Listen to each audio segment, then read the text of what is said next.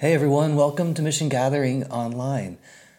I want to talk today about a word that is a little bit churchy.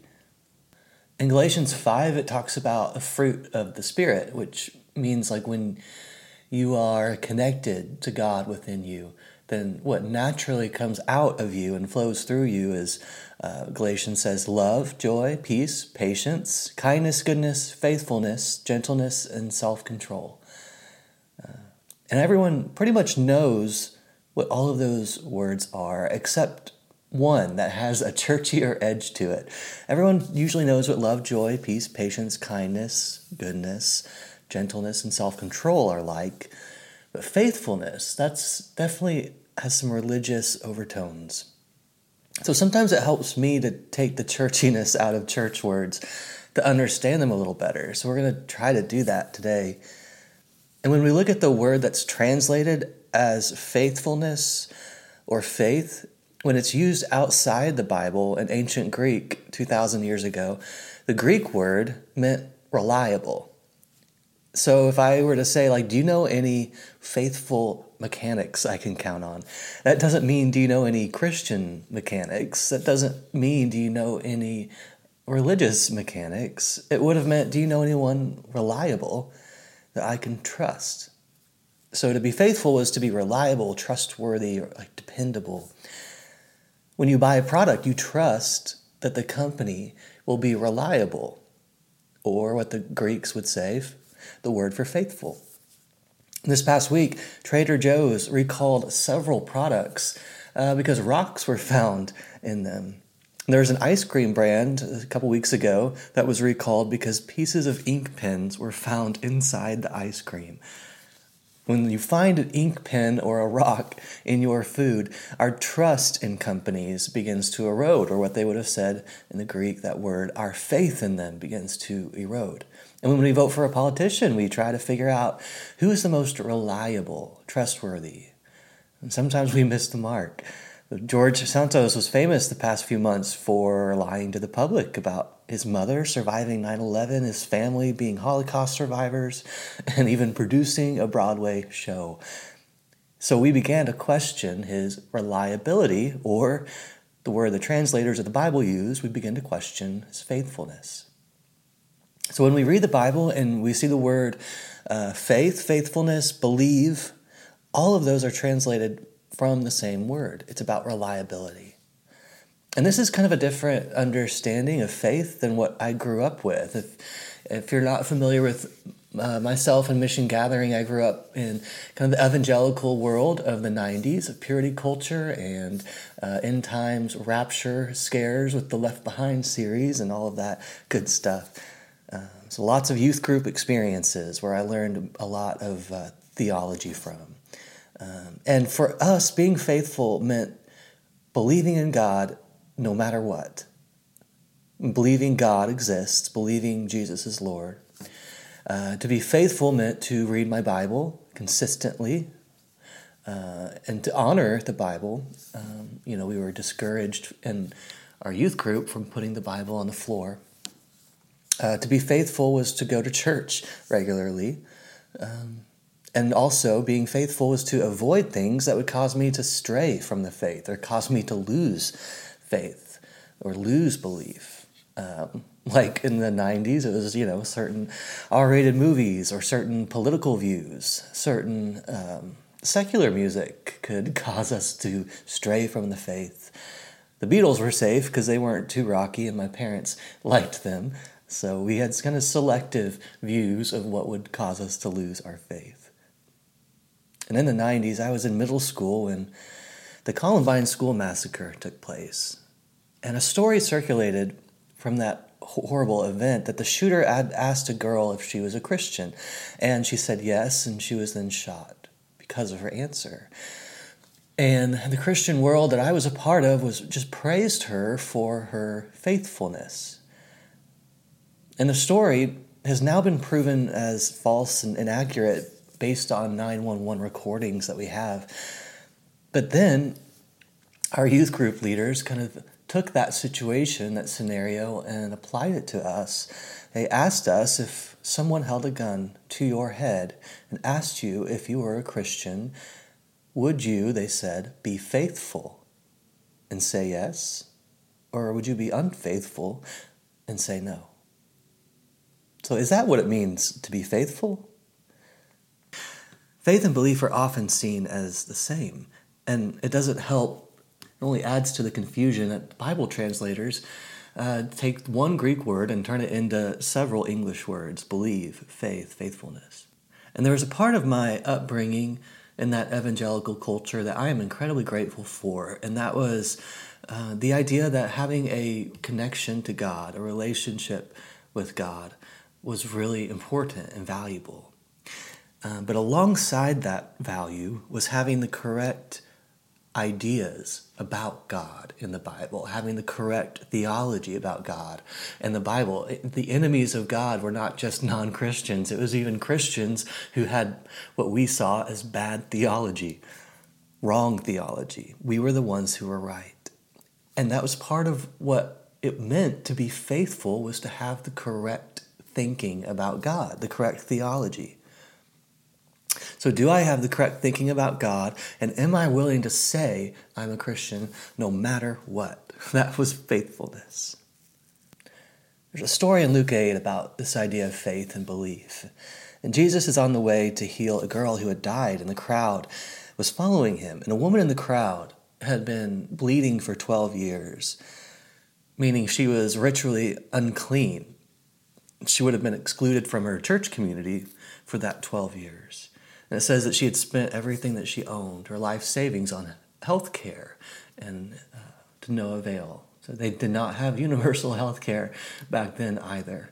So she was poor and she was excluded from the community. And she reaches out, she touches the bottom of Jesus' clothes, and she's healed. And Jesus tells her, Your faith has saved you.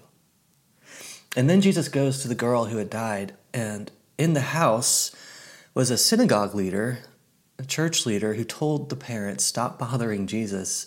Your daughter is dead. There's nothing we can do about that. And Jesus tells the parents, Don't be afraid, just believe. And then he brings the girl back from the dead. And the words in that passage, translated just believe, and your faith has healed you, are the same Greek word.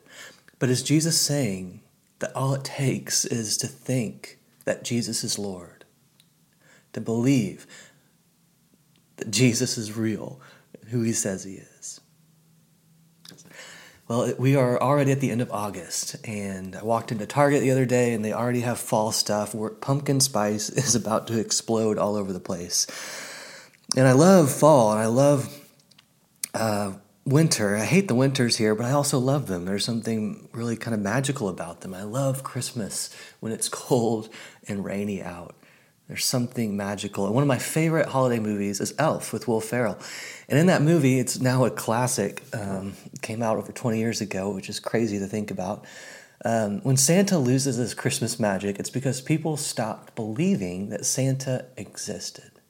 And that's why he lost his power.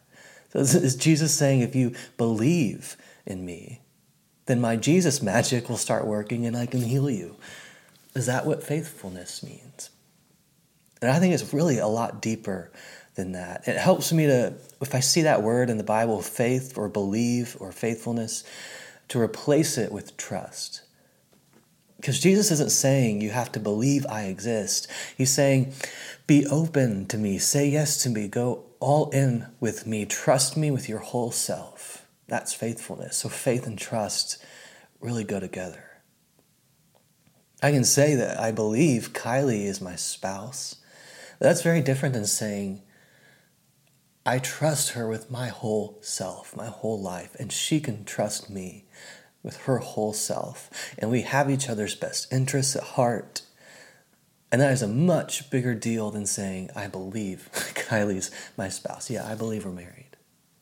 So faith is not this certainty in what God is like and what the Bible says. Faith is a willingness to trust, to go all in on the idea of love. when we have no idea what to think about God or the Bible. To trust that love is the best way. A biblical scholar, Dr. Peter Enns, he was influential in my kind of uh, changing views over the years. Um, he's host of a podcast called The Bible for Normal People.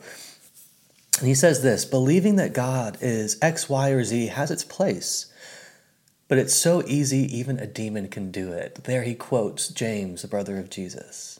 Even the demons say, I believe Jesus is Lord. So Peter Enns says, moving from your head, thinking certain things about God, to your whole self, where your belief is all in, where you trust God, that is something else entirely. James, the brother of Jesus, in the same letter he wrote, where he says that even the demons believe, he says that faith without works is dead, which faith is more than um, intellectual belief. It requires a trust that impacts how we live our day to day lives, how we treat people, how we respond to people, how we treat ourselves, our behavior. Faith without works is dead because they go hand in hand. You can't have faith without living it out in our, how we live and how we talk and how we act. Father Richard Rohr says that faith is not an affirmation of a creed or an intellectual acceptance of God or believing certain doctrines to be true, although these things might well be good. He says such intellectual assent does not usually change your heart or your lifestyle. God refuses to be known intellectually. God can only be loved and known in the act of love. And he says, love is like a living organism. He says, love is like a living organism, an active force field upon which we can rely, from which we can draw, in which we can allow to pass through us. And I believe that that's what uh, we're, we're talking about when we say the Spirit lives through us. And Father Rohr says, I'm afraid you can believe doctrines like the virgin birth and biblical inerrancy and the presence of God and the bread and wine to be true and not enjoy such a radical confidence in love or God at all. To be faithful, I believe, is to reliably choose love, even when it makes no sense. A lot of ways, it's easier to just believe the right theology about God. It's a lot easier to do that than respond to someone in love who's hurt you. So to be faithful means that you can be relied on to love. You can be relied on to live like Jesus. If you are faithful, you are reliable. God can rely on you to choose love.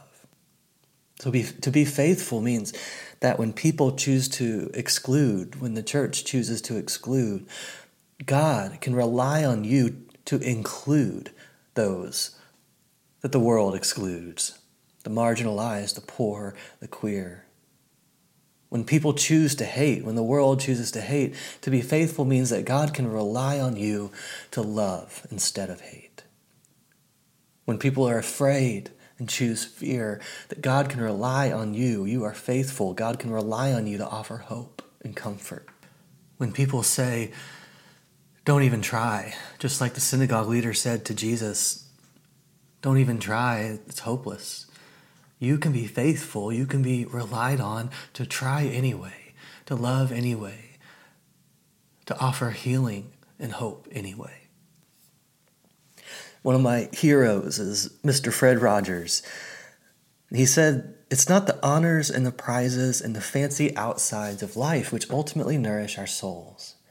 It's the knowing that we can be trusted, faithful that we never have to fear the truth, that the bedrock of our very being is good stuff. Who you are at your core is good stuff. The Spirit of God in you, trustworthy, faithful, loving.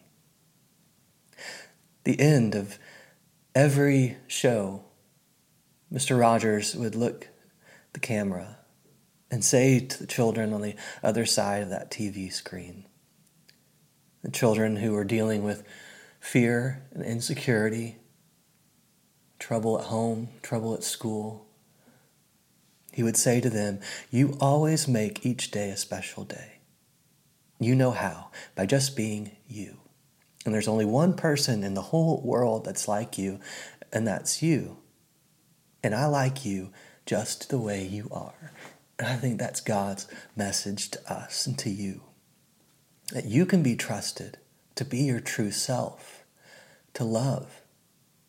You can be relied on to offer hope, to show what patience looks like, what compassion looks like.